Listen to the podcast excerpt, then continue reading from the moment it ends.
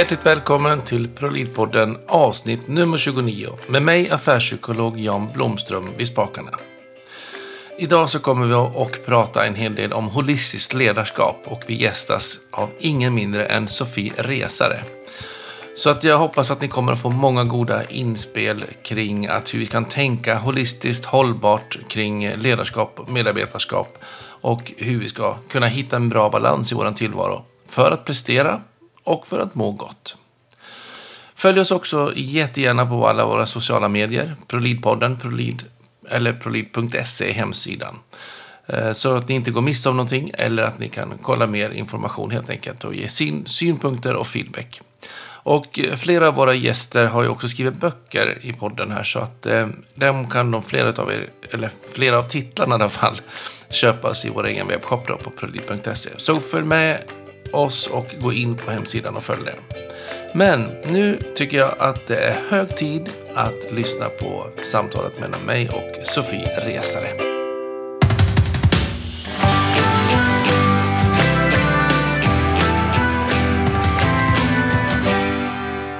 Hjärtligt välkommen till Prolidpodden, Sofie Resare. Stort tack. Jätteroligt att få vara med. Ja, och eh, jag är ju jättenyfiken på dig. Dels så är du en mångsysslare som har varit i många olika sammanhang tycker jag det verkar som och presterat dig riktigt bra i dem. Och det så har du gjort ett ganska så tydligt steg här nu ganska nyligen. Som jag också är jättenyfiken på. Mot lite ja. mer holistisk del. Men eh, vem, vem är du? Kan du berätta lite? Tack får jag få säga först eh, för introt. Eh, ja, Sofia Resare, född eh, i Stora Tuna utanför Borlänge. Mm. Och uppvuxen i Dalarna. Började jobba inom hotell och restaurang tidigt. Det var min drömbransch och mm. var så i väldigt många år. Jag älskar verkligen det och är väl en sån som vill jobba med det som är mitt intresse. Ja. Och sen ja, så har det liksom... Eh, det har varit mitt liv det här med hotell och restaurangbranschen. Drivit verksamhet tillsammans med min man och familj i många år och eh, ja, brunnit för det. Vad var det som och, fick dig att brinna för det då? Vad var det i, i restaurangvärlden liksom som lockade och pockade så? Ja, alltså var som gäst eh, som barn på hotellen i Tällberg här uppe. Jag bor i Leksand och tyckte att det där verkar ju väldigt spännande att få jobba i matsalen och ha någon fin klänning på sig eller jag vet inte. Ja. Nå någonting sånt som, som eh, ja, men jag tyckte att det var spännande. Även fast jag var väldigt blyg som barn så tyckte jag nog ändå att det där var lockande. Mm. Så att eh, så på den vägen blev det. Eh, lite kreativt och socialt och ja, det är det är lite fest på jobbet liksom. Ja, varje dag liksom. Få gå ja. den drömvärlden. ja, precis. Och eh, ja, sedermera utbilda mig inom hotell och restaurangbranschen, inom det mesta. Eh, och sen träffade min man Jonas när vi mm. jobbade som kockar båda två. Ja.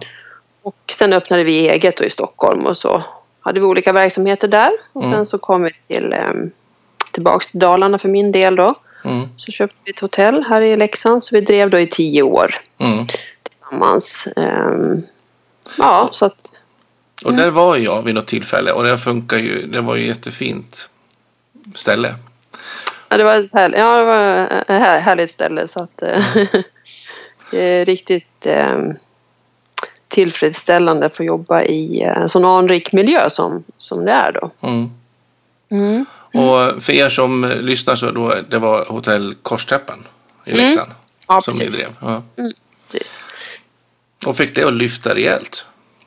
Ja, nej, men vi hade en, en, en, plan. Eh, dels med, med kvalitetssäkringen, stjärnmärkningen och, och restaurangutbudet. Vi jobbade med nordiska ekologiska råvaror i säsong, så en tydlig profil. Och, och det var ganska hårt jobb att driva igenom det där, både internt och externt och få alla med på, på tåget. Då. Ja. Så att, eh, och sen så kände vi då, det hade gått då kanske nio år, att antingen så får vi ju utveckla det här och ta nästa steg eller så ska vi göra någonting annat. Mm. Och precis då i den svängen så fick jag ett, eh, ett mail från, eh, från Sandvik-koncernen som sökte eh, en VD till sin besöksverksamhet. Okay. Och ja, och då, då kom det ganska bra hand i hand där. Så att, Så det blev Efter- inte att ta det till nästa nivå utan det blev att ta Sandvik. Ja, precis. Så då blev det att komma in i, i storbolagsvärlden. Ja. Mm. Så det Vad var plock- riktigt Vad plockar du med för verktyg i den verktygslådan från, från stora världen. Ja, från koncernvärlden. Och koncernvärlden, ja dels är det ju, ja, men det var ju helt fantastiskt att komma dels från, alltså från egen liten verksamhet där man gör verkligen, alltså även om vi personal och så, men du vet allting, ekonomi och HR, man, man är ju i varenda eh, hörn och petar och för att liksom få det att funka. Så kommer man till en stor koncern och sen är det någonting, då, då, men då finns det HR-avdelningen, man har en HR-advisor och du vet, Ja, avdelningar Ja. som gör allt. Helt fantastiskt. Helt fantastiskt. Men och, och samtidigt så är det ju en, en stor, liksom, när du, ska, när du ska genomföra någonting stort så tar det väldigt lång tid. Mm. Som det total motsats mot när man driver eget. När man går från idé till handling på en minut kanske. Ja. Så att ja, ibland... det är verkligen olika världar. Så att, Ja, men precis. Men det var väldigt, eh, väldigt eh, ja, nyttigt helt enkelt. mm. Och eh, intressant och jättekul. Mm. Mm. Men där är du inte nu. Nej, utan ganska parallellt där så hade mitt, mina intressen börjat gå över till eh, kostträning, hälsa, all, alla de här bitarna.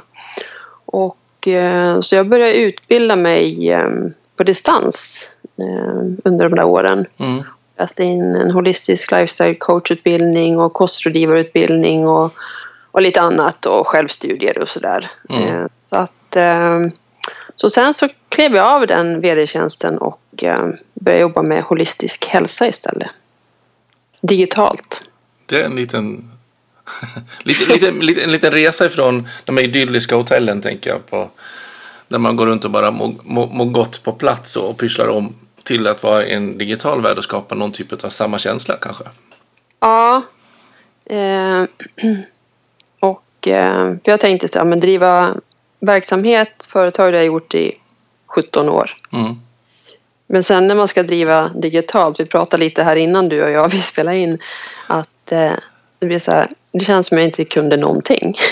Nej, det är en ny Helt annat system. Ja, Eh, verkligen. Ja, så att, eh, men väldigt, eh, det, det är ju kul när man får utmana sig själv och det är väl också mycket det det handlar om. Att få prova nytt. Och det är det jag blir lite fascinerad av, av dig. Liksom, att du verkar dels drivs av den inre driven. Du måste ha en inre vision- eller du ser någonting. Och sen går du liksom, det finns ingenting som stoppar dig utan du går bara, du, du tar dig dit.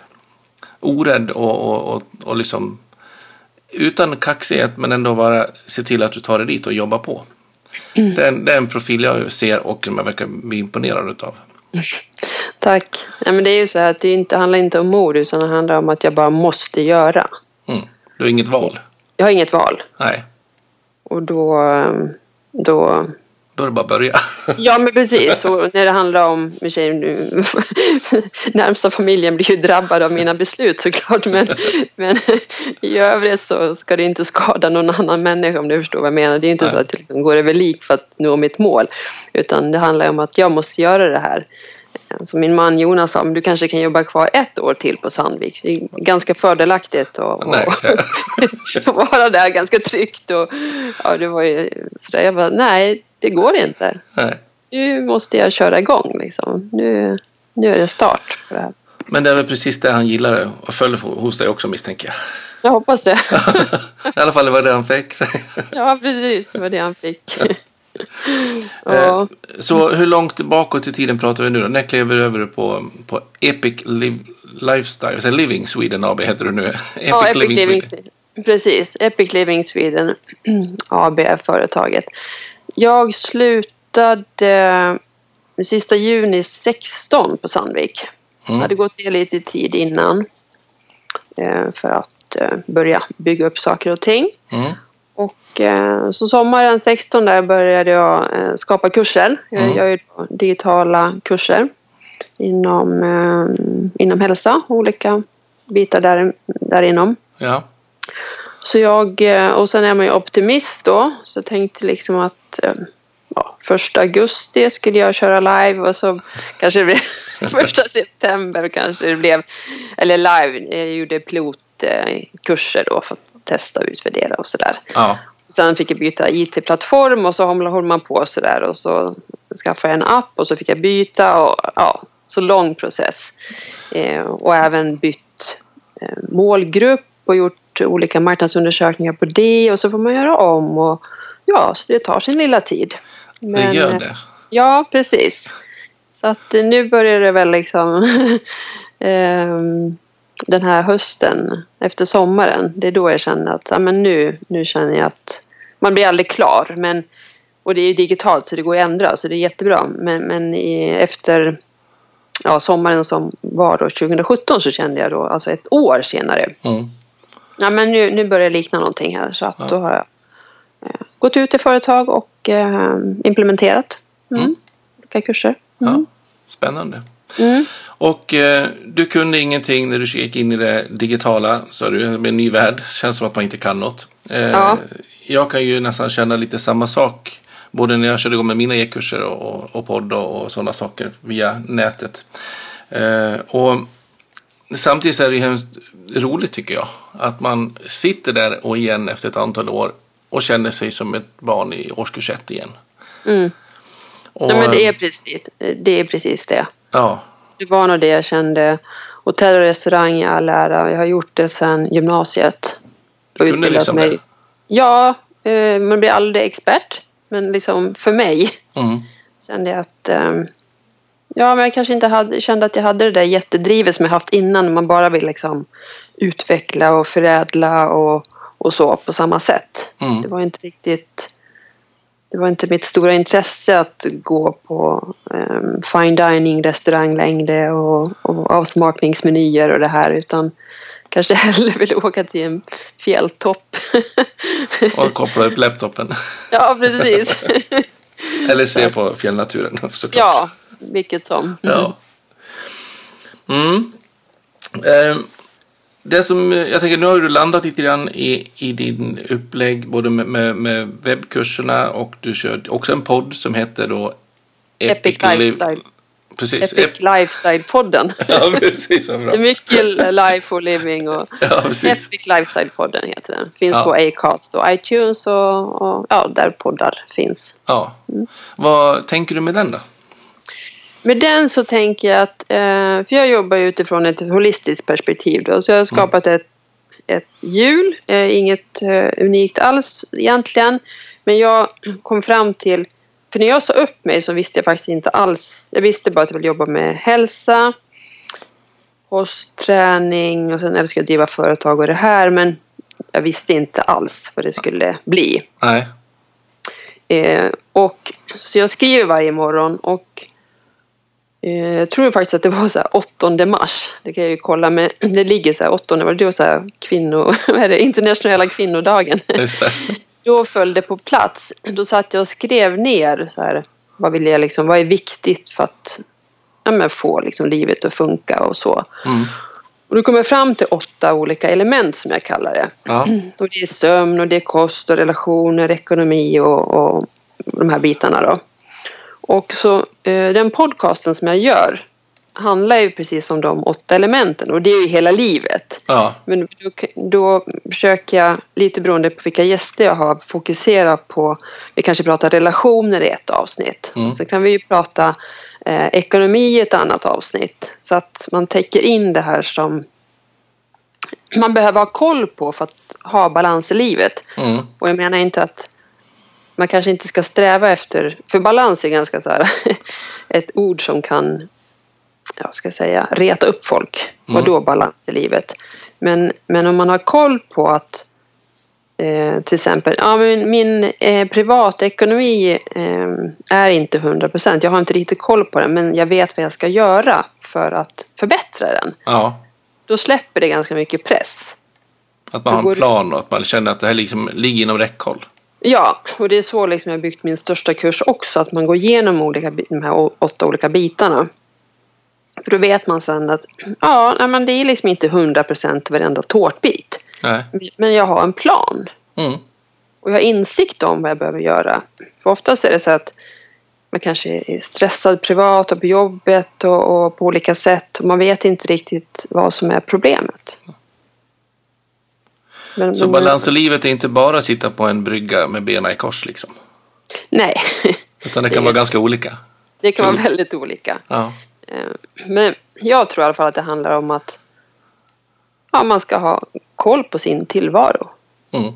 För det har jag ju märkt då när jag har rådgivning och så här att um, man, man tror kanske att det är fel, liksom det, det, är en, en bit i livet som inte stämmer så kommer det fram att det är ju något helt annat som stör. Mm.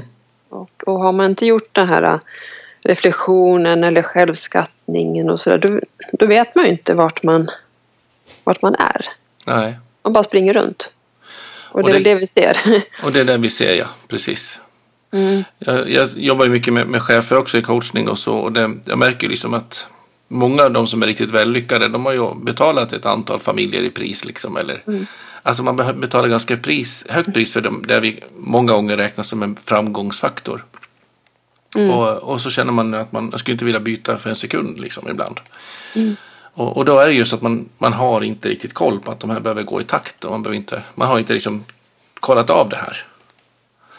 Nej, och de som eh, kanske lyckas och mår bra har väldigt bra koll på eh, kanske gjort egna modeller för hur deras liv ska fungera eller tagit till sig av någon annans modeller men man har, man har gjort jobbet i alla fall. Ja, och gör med, jag kallar för medvetna val någonstans. Mm, precis. Och jag själv jag flyttade till, till, till Gotland, till en ö liksom. Mm. Helt fel på alla sätt egentligen. Är jättekonstigt. till mitt, Ja, precis. och det brukar jag tänka också när jag pendlar på både flyg och båt. liksom, för att ut och jobba. Men eh, samtidigt så, så, är det någonting som är det absolut bästa man kunde ha gjort. Mm. För, för min del i alla fall. Mm. Eh, att man gör det här medvetna valet och som att man tar kommando på hur vill jag att min tillvaro ska vara. Och, och så försöker man bygga den utifrån det och leva efter det. Och, och sen är det en massa nackdelar med det, men det har man vägt in i kalkylen lite grann. För att det är andra saker som väger över. Ja, nej men det är så. Jag åker jättemycket till Stockholm och då går jag upp liksom 10-4. Och så åker för att komma dit liksom kvart över åtta. Ja. Ehm, ja, och det... Ja. Men du slipper det... sitta i bilköerna till vardags? Exakt. Ja, det är ett val, man bor utanför. Precis, och sen är det skönt när man kommer hem då så ja, nej men alltså alla måste göra ett val. Jag läste något bra i morse att det enda man vet är två saker. Eh, jag tror det var så här. Man, det enda man vet säkert är två saker. Man måste välja och alla ska vi dö.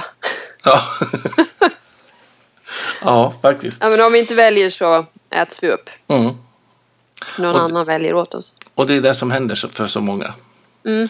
Och jag jobbar mycket med, med att rikta, jag, säger, jag menar liksom att jag jobbar mycket med att eh, rikta ledarskap och arbetsliv mot uppdraget. Det är liksom det jag jobbar med. Och det är min tanke också med, med, med podden som jag har. Att, att liksom inspirera till det, att sätta upp de här målen, att liksom fundera på vad är det för någonting som gör att jag tar mig dit jag vill och har jag förstått vad jag vill, både vill eller vad förväntar sig någon annan, vad jag har gått in för kontrakt med min arbetsgivare eller vad är målen eller så.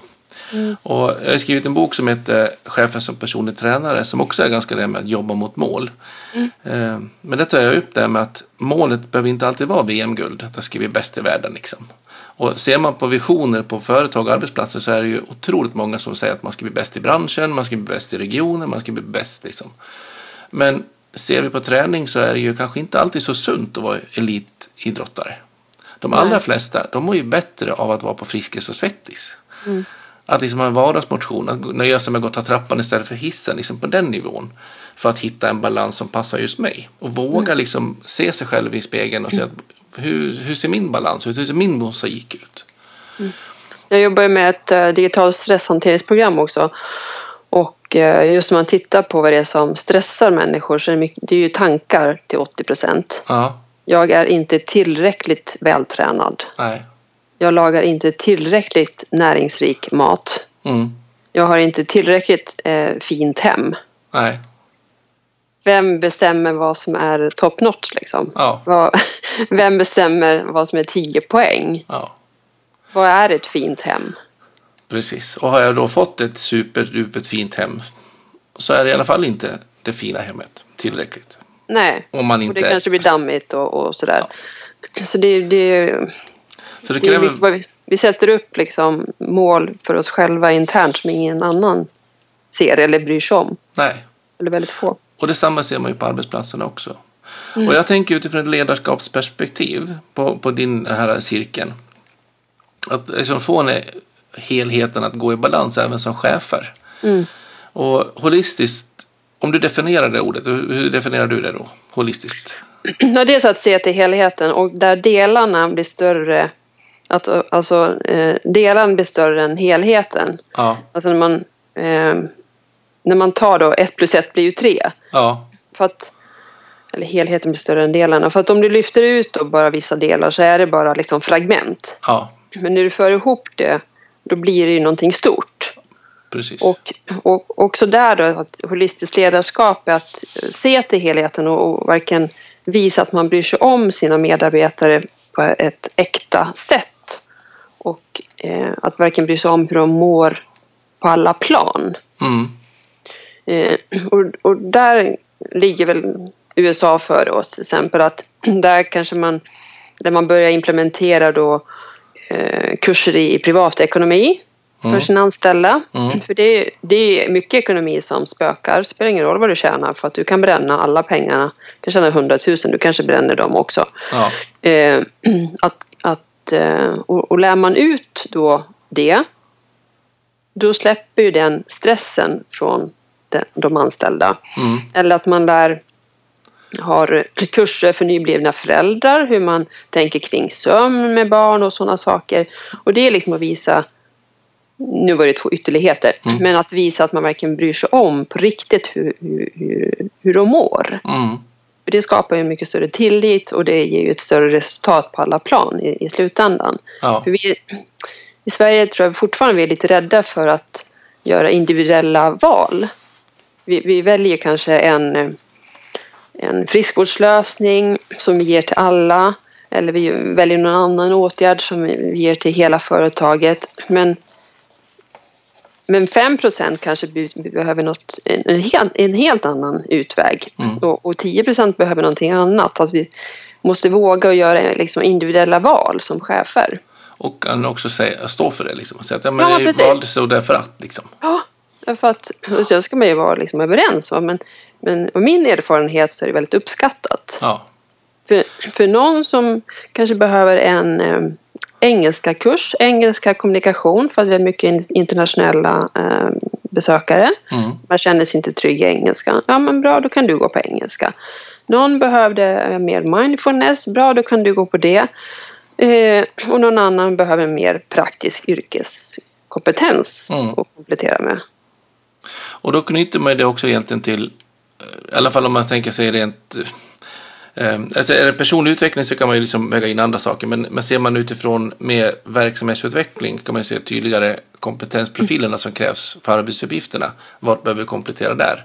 Men ändå där våga vara hemskt unik och olika i vilka typer av höjningar eller injektioner behöver de för att de ska kunna prestera och må bra i det. Mm. Ehm, Men, men Jag tror att man är så rädd. Jag tror att många chefer och ledare är rädda för att det ska bli orättvis på något vis och att det måste vara precis liksom på kronan. Ja, det finns, kommer ju jättesnabbt som ett brev på posten. Men det gäller att våga, bli trygg då att kunna våga stå kvar och säga att ja, men det, det ska inte vara jämnt.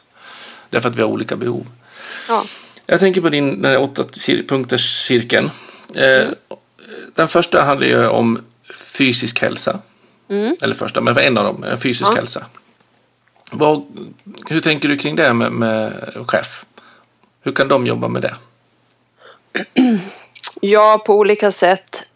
Jag gjorde mm, på Sandvik då bland annat att eh, dels gjorde vi en vanlig sån här eh, hälsokontroll frivilligt om man ville då. Mm.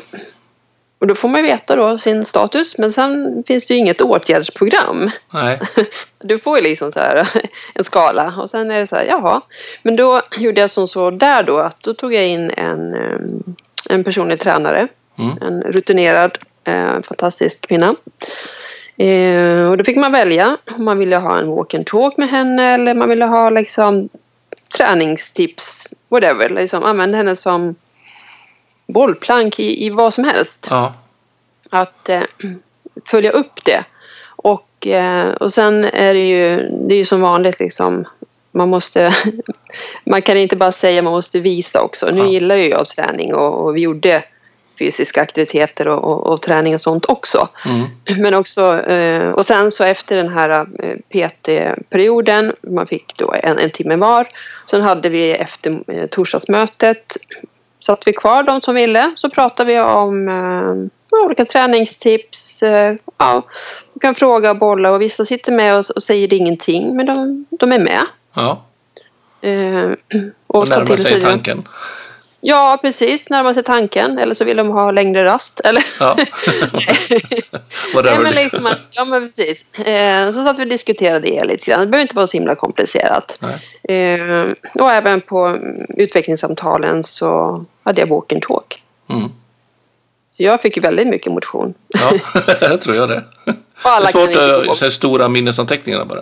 Ja, precis. Men eh, och ibland liksom, det är kanske någon som inte kan gå. Då sitta på en bänk utomhus i alla fall om det är väder. Ja. och göra någonting annat. Men eh, också prata om det här med vardagsmotionen och, och, Och vikten av det. ja. Vikten av vardags, vardagsmotionen. Ja. För jag, jag jobbar mycket med att, att synliggöra ansvaret man har som också med, medarbetare. Mm. Att, eh, och, och att man då som chef också kan initiera de samtalen och, och temana. I att, jag, att man förväntar sig eller uppmuntrar att man lever med bättre med fysisk hälsa. Att man tar hand om sin hälsa.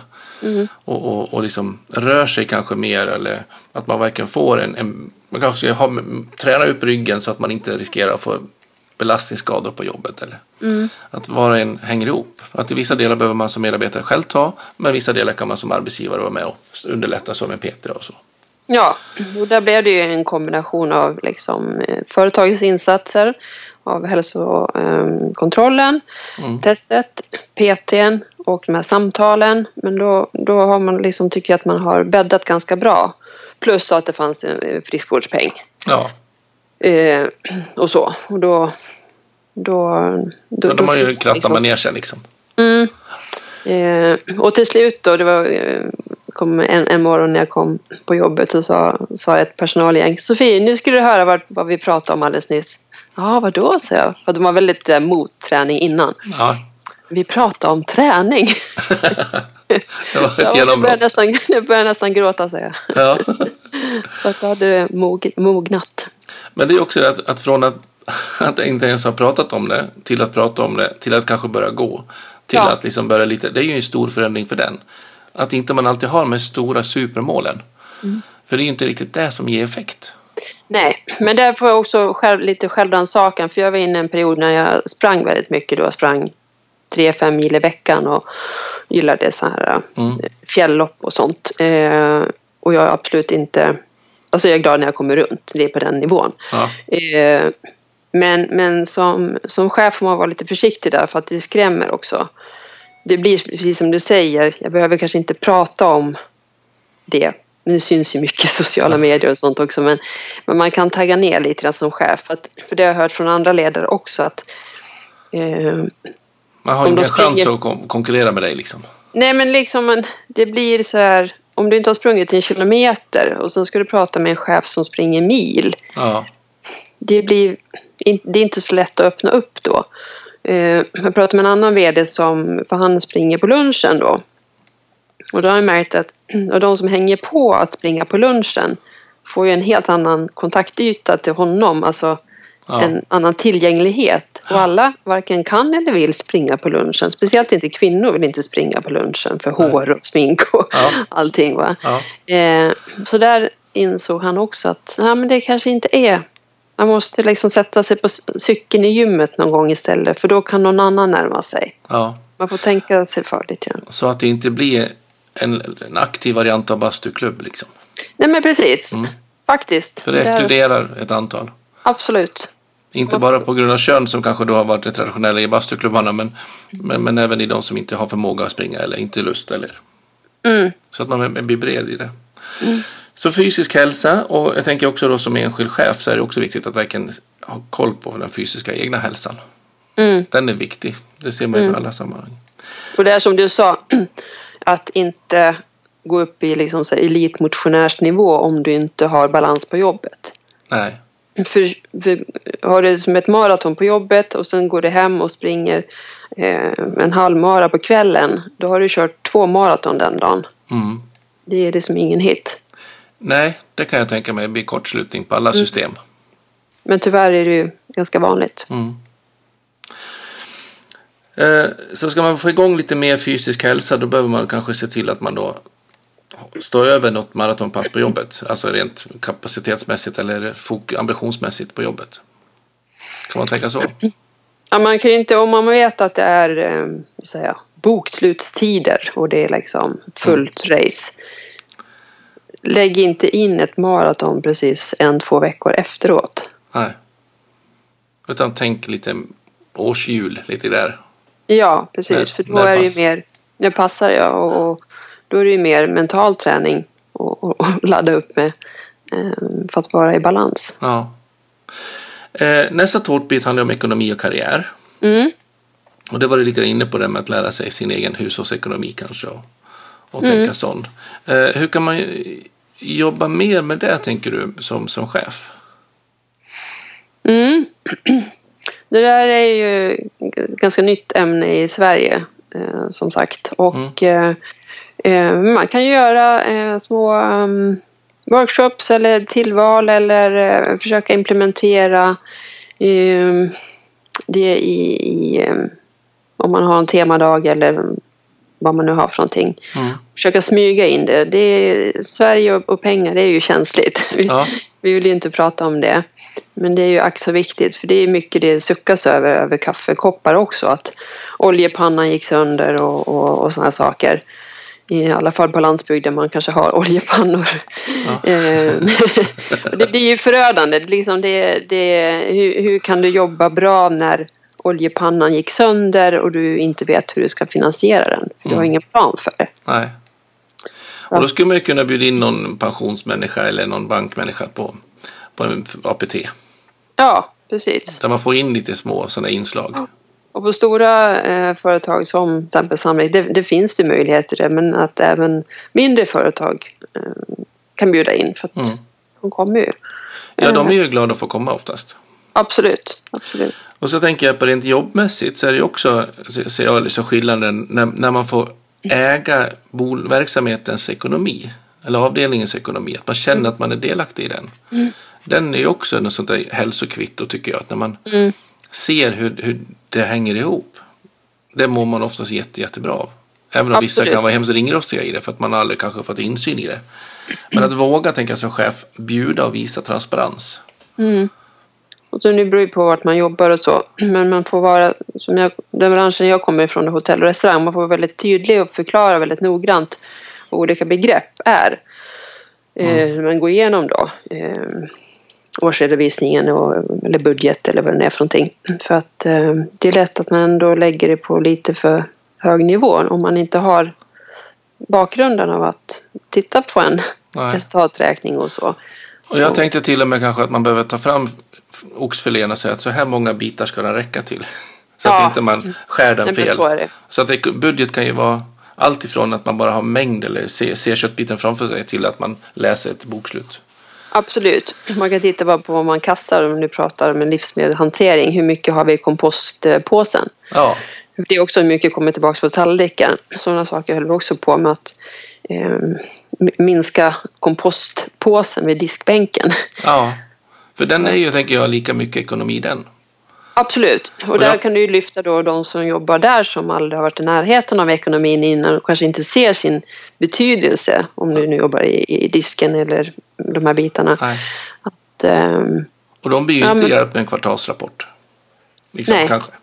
Mm. Jag brukar prata mycket också om tidsbudget. Mm. Att man har koll på hur mycket tid får det ta. Sitter vi tio personer i sex minuter, då har vi bränt 60 minuter. En hel Jättebra. Arbetstid. Då har, Och ska, då har du mycket att göra i stora bolag. oh, ja, verkligen. Och små också ska jag tala om. Tidsbudgeten det är nästan min standardkommentar. Och att man kan göra med medvetna valen. Bränner vi en hel timme på att vi sitter och pratar sex minuter? Eller kan vi vara hälften av gruppen och, och sitta dubbelt så länge? Eller ska två personer sitta en halvtimme? Totalt sett är det lika mycket budget vi bränner. Och att man kan se liksom att man, man bryter ner det till eh, budgetekonomin till, till någonting som jag kan ta på på den nivån jag jobbar. Så det är en uppmaning uppmaning till alla chefer att vara kreativ till att göra ekonomi och resurs egentligen levande gjort. Precis, och lika marknadsföring också. Med de sista workshopperna som, som jag hade på Sandvik då just och, och titta hur, hur kan den här avdelningen eh, marknadsföra sig internt i och med att vi marknadsför oss internt och hur vi kan göra och, eh, och, och komma på själva Mm. och sen få genomföra det. Mm. Du, nästa del handlar om relationer. Mm. Vad är ditt bästa tips till cheferna där? Eh, ja, dels... Ja, det är ju fler, det är många plan med relationer. Men om man säger relation, menar relation chef-medarbetare eller? Ja, jag tänker lite allmänt. Allmänt? Ja. Mm. Eh, ja, men dels fråga eh, och verkligen bry sig om hur eh, sina medarbetares respektive eller familj har det. Mm. Att man frågar liksom nu har jag glömt vad din fru heter Jan men ska, om jag var din chef skulle jag komma ihåg det tycker jag. Nej men alltså verkligen fråga hur det går eller hur går det med renovering. Alltså, för det är ju också en, en relation. Dels chef-medarbetare men Mm. också hur, hur gör liksom medarbetaren sina relationer. För det kommer ju med på jobbet Mm. och det är ju jätteviktigt. Och kanske Eh. våga säga att hur ser din relation ut till dina föräldrar som du måste åka hem och klippa gräsmattan och ta hand om. Som Mm. gör att du inte orkar fokusera på ditt jobb när du kommer. Och Precis. kanske till och med också ha förväntningar på att men, se till att du hamnar i en bättre relation eller gör någonting åt din situation. För det här ser jag blir konsekvenser på jobbet. Ja, eller liksom, ja, du har en bror, kanske din bror också kan hjälpa din far, er far Ja. som nu har blivit dement. Ja. Ett exempel. Alltså, och inte bara göra själv och, och bli liksom, förbittrad för att inte släkten ställer upp.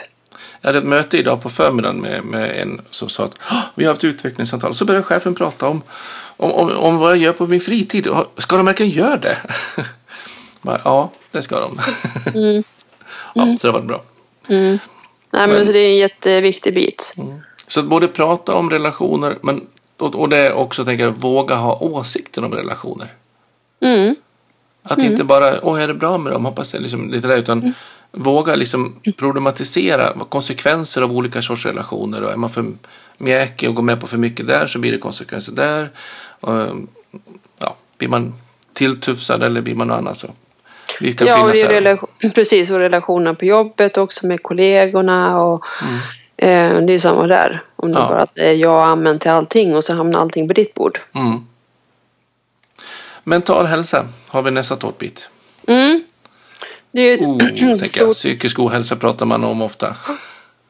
häls, psykisk hälsa. Ja.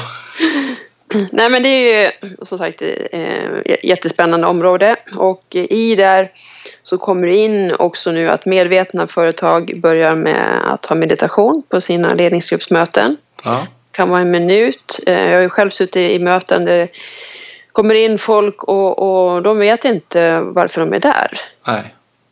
Uh. Ja. Och sen så efter en halvtimme, vem, vem är det? Och sen något namn. Ja men det är den personen vi sitter och eh, förhandlar om till exempel. Eller det är det här ärendet vi pratar om.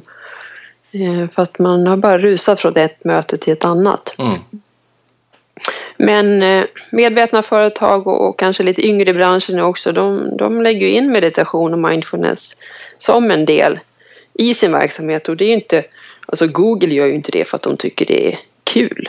De gör ju det för att de tjänar mer pengar. ja. I slutändan är det ju det. Ja, det är ju det det handlar om. För de, alltså de flesta bolag, liksom, Ja. om inte man är någon ideell verksamhet. Eh, så det är ju jätteviktigt eh, och intressant. Och det kommer ju så mycket. Så sluta vara rädd för den mentala hälsan utan släpp fram den. Eh, Ja, men precis. Och våga boka meditationskurser eller mindfulnesskurser. Och, och, och det kan vara någon anställd som behöver det. Jag har liksom själv tilldelat det till en som önskar det. Man måste ju vara mottaglig också. Ja. Och eh, våga implementera det Mm. i, i teamet. Det Alltså, kan vara bara andas. Det behöver inte vara så komplicerat. Nej. Andas fyra gånger djupt. Precis, och det handlar ju någonstans bara om att, att liksom ta bort det här egna mentala blockaden. Vi blir så stannar bara upp och vi låser oss oftast när det handlar om våra mentala eller våra beteenden. Vi är så himla duktiga att prata om massa annat och hårdvarorna men när det gäller oss hur vi mår och hur vi agerar som individer så blir det hjärnsläpp liksom. Och jag tänker liksom, jag får en bild när du pratar om det här, det är ju egentligen när man åker Vasalopp. Och åker man runt där och har egentligen lite dålig valla och det är liksom åtta mil kvar. Då, och det är typ när man kommer in på möte och inte vet vilket möte man är på för man bara sprang liksom. Då kan det ju vara ganska klokt att stanna till i vallaborden och byta valla eller stryka på lite extra valla. Även om det tar en minut eller två. Så blir det i alla fall bättre och det är egentligen det man gör med mental hälsan också. Man bara hämtar andan, var är jag någonstans, på min valla och sen kan jag ut igen. Och så gör jag det mycket, mycket bättre. Fokus på vad, vad, vad syftet är, vi är överens om det och nu tar vi den här förhandlingen eller vad det nu är. Och det, nu, det finns ju forskning nu också som, som stärker bevisen. Så att Ja. eh, nu kan den största skeptikern i alla fall... Eh, ja, men vissa vill ju ha liksom bevis innan man gör någonting. Ja. Alltså att det ska vara på pränt och, och så. och nu finns det det och, och då... Då, då, Då kan tror man inte skylla på det. Nej. Då, då tror jag att fler kommer att eh, våga. För du måste ju träna innan. Du kan ju inte börja träna när det är eh, när krisen är ett faktum. Nej. Och alla ni chefer som är livrädda för att de kanske skulle säga att inte de tycker det är så jättebra när man ställer en fråga. Eller börjar hämta andan. Så är det faktiskt inget farligt. Folk dör inte av det. Folk dör av att inte stanna upp. Säger psykologen. Ja, ja. precis. Och då är Nej, det men lite... då, det ja. handlar ju om stressen också. Hur man kan hantera eh, stressiga situationer. Som du var inne på. Vissa fryser. Alltså rent fysiskt eller Ja. mentalt. Man gör ingenting. Nej, bara sitter vid skrivbordet eller vart du är och gör ingenting. nej. eller kan inte lösa ett problem eller och andra eh, forcerar jobbar mer, mer, mer, springer runt, runt, runt. Mm. Det blir i alla fall ingenting gjort. Nej. Och vad viktigt också att man ska jobba för att få en mil- miljö där det är okej att tycka och tänka och känna. Mm. Att det här känns inte bra eller att nu känner jag mig stressad eller nu känner jag mig låst eller vad det nu kan vara.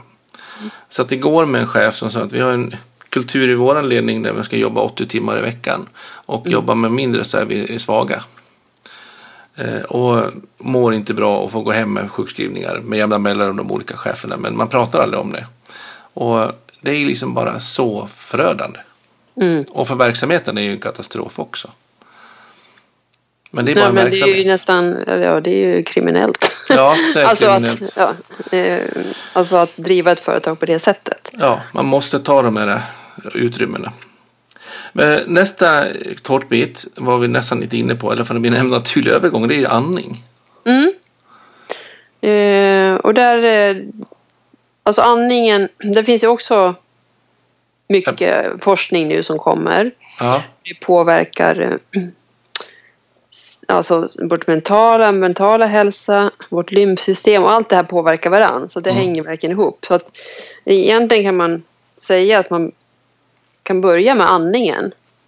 Oavsett om du ska komma i mental balans eller gå ner i vikt eller ja, ta dig an din ekonomi. Alltså Mm. börja med andningen och börja träna den. mm. Eh, väldigt enkla och då är det egentligen långsamma. Vi ska träna ner tempot misstänker jag. Ja, men precis. Och Inte att vi ska träna upp frekvensen som hyperventilering utan något Nej. andra hållet. Nej, precis. Vi, vi ska kunna kontrollera vår andning och andas med näsan. Mm. Eh, för det är då vi liksom får den här som en inre dusch kan man kalla det. Eh, internal shower som är på engelska. Att det liksom det rensar. Mm. Eh, vi ska, ja, man andas in med näsan och ut genom näsan. Mm. Förutom nu vi kommer upp i, i, i puls. Då klarar vi inte det längre. Nej, Fast egentligen eh, när man tränar upp sig, vi pratar fysisk hälsa igen, ja, eh, så ska vi inte träna i högre puls än att vi kan ha munnen stängd. okej. eh, man tränar lågintensiv träning. Mm. Inte intervaller och sånt, men, men alltså lågintensiv träning.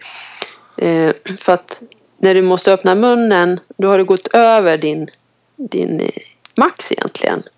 Okej. Och sen så kan du liksom, då kan du känna i, i backen. Ja, om x antal veckor, ja men då klarar jag ett högre tempo med munnen stängd. Mm. Och så vidare. Um, ja, så kom tillbaka lite fysisk träning. Och, de som då in, och de som då inte har tränat alls, de kanske ska... Då, då börjar man öppna andra sidan munnen när man knyter skorna. Ja. Då, får man, då får man börja där. Ja, ja, men så är det ju faktiskt. Ja. Man börjar ju på, på sin nivå. Ja. Så att börja med att gå, andas genom näsan. Mm. Och gå inte fortare än att du klarar att ha munnen stängd. Nej. Och är man, nördig, är man nördig sätter man på en, en sån här eh, sjukhustejp på munnen. det är bra om man inte möter någon. Då är det bra att bo på landet. ja, precis. Eller på en ö. ha en sån här buff över munnen. Ja. Ja, så andning är i alla fall någonting som är viktigt då. då. Ja men det är jätteviktigt. Mm. Just som jag sa, lymfsystemet och, och det är ju också liksom eh, någonting som inte har varit så uppmärksammat. Det är en vätska som går i hela kroppen som är liksom kroppens avloppssystem. Mm. Och när den stagnerar, ja, då, då blir det problem överallt. Mm. Från att man får vätska, alltså ödem, vätska som samlas i kroppen, eh, påverkar då andningen. Alltså, ja, och det, det är super, super viktigt. Och det är ju inga svåra saker. Nej, Det finns ingen ursäkt till er chef för att inte köra igång med andning på jobbet. Nej men precis. precis. Och, och privat då skaffa en sån här uh, torrborste så du torrborstar eh, huden på morgonen. Cirklar upp mot hjärtat. För då hjälper du till att, att kicka igång lymfsystemet efter natten. För du har ju liksom, på natten har du ju sovit, Ja. hoppas jag. Ja. Och legat ganska stilla och då blir det som en sån här liten dyphöl som ligger still. Ja. Alltså som inte har någon cirkulation och då Ja. får du kicka igång där på morgonen så du får igång flödet. Okej. Och det gör man med en torrborste. Ja, precis. Cirklar upp mot hjärtat. Ja. Mm. Gött. Vätska och hydration har du som nästa tårtbit. Mm. Eh, hänger ju ihop där. Eh, för att, att vara uttorkad så lite som en procent kan påverka ditt eh, psykiska välmående. Mm. Eh, sen, Tappar koncentration och man ja, blir mer irriterad. Och, precis. Och, och just med våra datorer och allt det här, lysrör och allt vad vi har så, så är det torr luft som vi, som vi sitter i. mm. Så att eh, se till att, att dricka vatten. Sen är det ju så att det, vi pratar liksom det, fysiska igen, det här med maraton och sånt som vi var inne på innan. Mm. Det är fler som dör i maraton nu än för liksom 30 år sedan. Eller ja, någonting. Eh, efter de införde vätske, vätskestationer för då dricker vi för mycket i de situationerna. Ja. Antagligen för att vi vilar då. Mm. Så du, det är ju fa- farligt att dricka för mycket vatten. Mm. Men om du dricker ett glas vatten i timmen eller när du är törstig helt enkelt. Eller en timme innan du går på lunch. Så ser du till att, liksom, att slemhinnorna håller sig eh, fuktiga och så. Mm. För många dricker inte vatten alls. Men du får ju i dig också via kaffe och maten och, och sådär. Ja, så att, men, men vatten är ju många som inte gör helt rätt. ja. Men i ett vardagsliv, liksom när man är på jobb och man liksom har en vanlig vardag, sitter på kontoret eller jobbar i verkstaden eller vad man gör. Eh, då är det ju inte kanske så att man tvärdör för att man dricker lite för mycket vatten. Jämfört Nej. med ett maraton tänker jag som ändå är ex- extremt för kroppens alla system ändå. ja. Jag bara tog det för att ibland så tar man det som en ursäkt att ja men jag har hört att på maraton så dör, dör man för att man har druckit för mycket vatten. Jo, men du kommer inte dö i kontorstolen. Nej. Eh, Precis som du säger. men vi har ju en benägenhet att ta till oss det vi vill höra. Ja, och vi framförallt de här extremgrejerna Ja. som aldrig kommer att inträffa. Precis. Men hålla vätskan uppe i alla fall, att det är också viktigt.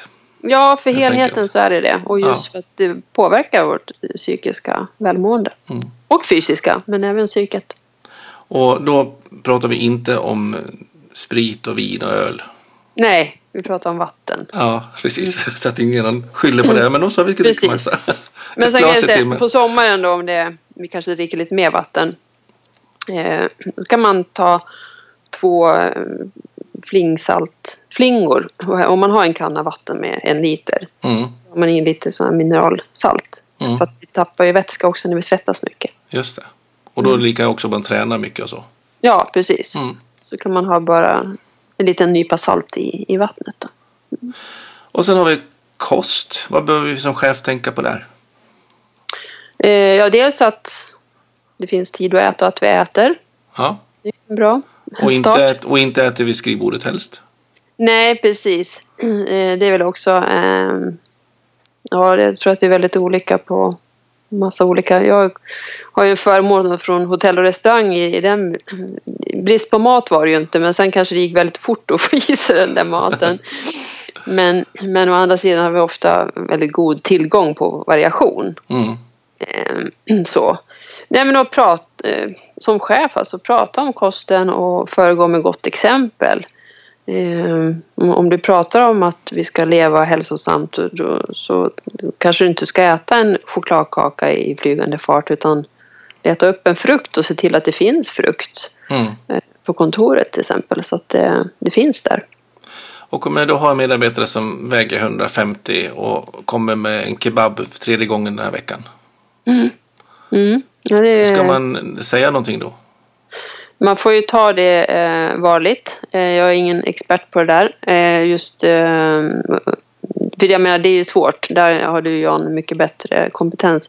Eh, men oftast, oftast finns det ju ett, ett behov hos den personen också att göra någonting. Men man vet inte hur man ska bete sig. Nej.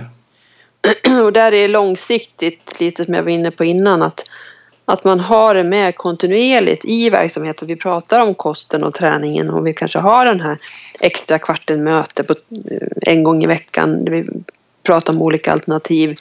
Att, det, att vi erbjuder eh, frukt och, och ja, vi har ett smörgåsbord av alternativ. Ja. Smörgåsbord i sammanhanget. Men så att eh, öppna upp helt enkelt. Mm. Och, För då kommer man ju till rätta med många liksom, sådana som ligger lite i gråzonen och lite sånt där, tänker jag. Och, och då vill jag lägga till utifrån psykologperspektivet att faktiskt våga också prata om avvikelserna. Alltså när man inte lever som man pratar om att det önskvärda är. Så kan man också behöva markera att det där är inte önskvärt. Kanske då. Eh, och då påstår jag inte att man ska liksom ropa över matsalen att ah, det är tredje kebaben den här veckan. Nej. Men, men däremot registrera det kanske och sen ta det på ett typ utvecklingssamtal eller Precis. sätta sig ner och, och väcka frågan. Men hur, hur, tänker, hur ser du och hur påverkar ditt ork på jobbet med, Mm. med dina matvanor? Och kan de tänka något annat då? Jag brukar prata om också, jag behöver inte ens prata om maten där utan eh, saker som man skulle vilja göra. Alltså vad man tycker om att göra och så. För att väger man väldigt mycket så är det ofta så att man inte exakt kan göra det som man kanske gjorde förr. Nej, Cykla eller ja, leka med ungarna eller? Leka med barnen eller såna här saker. Ja. Och då kan det komma fram där. Ja, jag skulle vilja kunna åka slalom igen. Mm. Ja, och då, då är det så här, ja men hur skulle du kunna komma dit då Ja. till exempel? Och för det är också, nu när jag får tänka lite, har varit liksom, in, inte absolut sådana exempel, men det, ibland kan det ju vara små grejer som gör att man inte kan åka slalom. Men det behöver inte vara så drastiskt som 150 kilo, men det kan Nej. vara andra saker. Ja, ja. Man behöver komma ner i vikt för att knäna inte pallar. Mm. Eller eh, konditionen och, och sådär. Och, och ha den här målbilden av att ja, men tänk om hela familjen kunde åka slalom Mm. nästa vinter. Då har du någonting som är viktigt för dig. Mm. För att komma i att se snygg ut i baddräkt, det är kul. Men sällan är det liksom din allra högsta önskan. Det är inte så himla viktigt. Nej, det är inte livsviktigt. Nej. Nej, men att kunna ehm, leva länge för dina barn. Mm. Eller kunna göra ditt intresse. Du kanske vill surfa igen som du gjorde för 20 år sedan. Mm. Det, det kan vara någonting som får igång dig. Liksom. Och Precis. det kan vara tillräckligt viktigt för att du ska lägga ner kraft. Och då kanske man också vill gå med på att okej, vi, vi gör en deal. Jag gör min hemläxa så hjälper arbetsgivaren till med, med sin. Och så brukar jag prata om att lägga till saker och inte ta bort. För om du, du äter kebabtallrik med pommes frites. Ja, Eh, om du säger så här, eller om jag säger ja ah, men du byt ut pommes fritesen mot bönor. Då blir det så här otroligt drastiskt. ja, Men man säger, ja, men om du skulle kunna lägga till sallad också till. Inte isbergssallad helst, men kanske Någon annan sallad. broccoli, broccoli eller blomkål eller om det finns bönor. Lägg till det också. Mm. Så att man vänjer sig. För då får du det du är van vid plus någonting nytt då. Mm. Och sen successivt så, så, så kan du minska det som du faktiskt inte behöver. Pommes fritesen eller kebabsåsen eller Nej. vad det är för någonting. Och då, och då har du gjort det stegvis. Ja. För det ska vara hållbart. Det är ju det här med holistiskt. Det ska vara hållbart. Ja. Och inte bara orka en vecka eller två, så bara, äh, jag orkar inte, nu tar jag tio kebaber. Nej men precis. Och, och, och det är därför det är en utmaning också. För att eh, det, det tar tid att förändra. Och, men då håller det också över tid sen. Ja. Sista tårtbiten, det handlar om någonting som jag tror de flesta cheferna känner igen och det är sömn. Mm. Den frågan brukar vara uppe ofta. Mm. Hur, hur tänker du att man kan behöva jobba där? Det är ju de här klassiska som vi har med, med, med skärmarna. Eh, Mm. sitter på kvällen.